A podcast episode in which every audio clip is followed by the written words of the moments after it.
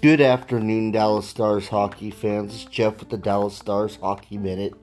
It's been a little while since I've done a podcast because I always want to make sure that I give you guys topics that are worthy of the podcast.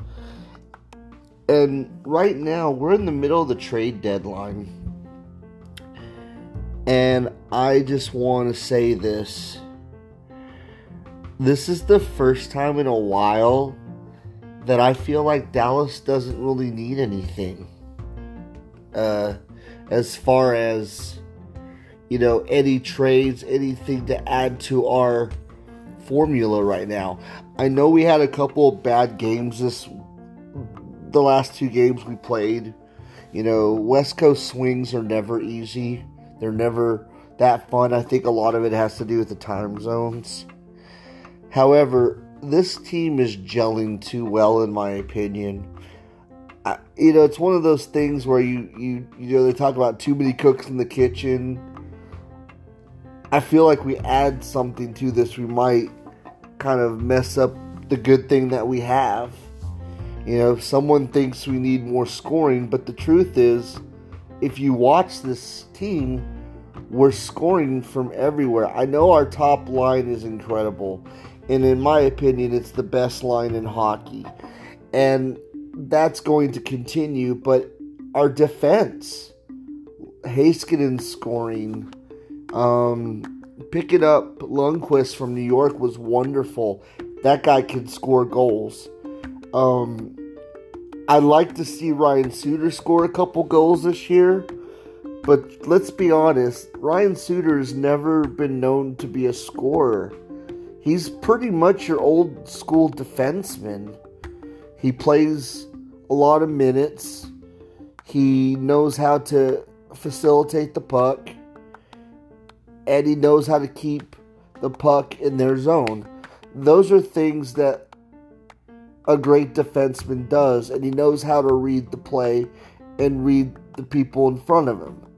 So, once again, would have been nice to see Ryan st- score a goal this year.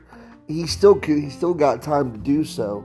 But I mean, we got Marchment and Wyatt Johnson, Johnston, and and scoring's just coming from in waves right now. This is probably the most balanced Dallas Stars hockey team I've seen in, like I said, 15 years or more, maybe. So I don't know if another scorer would help, but right now I'm afraid that you rock the boat if you add something more to the mix. Yes, we've had some tighter contests of late, but you know what? The teams we're playing, I mean, the Los Angeles Kings are a good team this year. They weren't as good last year. We've split that series we we beat them at home, and they they beat we they beat us at their home. You know, Anaheim.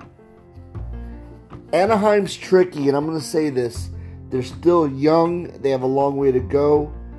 But when you got young talent that's trying to figure themselves out, guess what? They can win games too. And unfortunately, we were just at the end of uh, a two zip loss on our last game. Now, here's the problem. We're only we're only up by 2 points right now and Winnipeg's had a couple of wins, so tomorrow afternoon's game against Florida is very important to keep that separation with Winnipeg. But right now, as far as the trade deadline goes, we have about, I think, a month left. Usually it's typically right after the All Star break when the trade deadline's over. I mean, unless Jim Nill sees something that we don't, but obviously that's why he's the general manager and I'm not. I'm just talking from ex- from the ex- from the perce- for the from the perception of a guy that's been watching a lot of games this year and I really think this ta- this team is really good right now. And I'm I just don't know how much more we would need. I felt like Jim Nill did an excellent job in the off season acquiring what we needed, getting rid of what we didn't, and putting pieces in that we that we already have. Now, with the thing with Denis, Gurianov, he's out indefinitely. You know, I don't know if he'll ever come back. I I'm almost sad about that because that rookie season when he had his 20 goals, he looked fast, he looked like an NHL player. And, you know, the hangover comes after the rookie season, and sometimes it's hard to produce that fire again.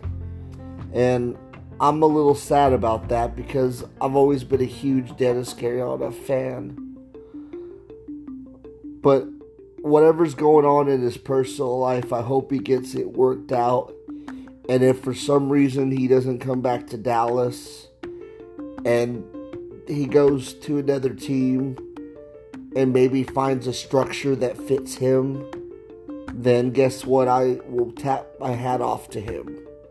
But right now, I don't know what we need. I think in the trade world, we're okay. But this is just me talking from my own perspective.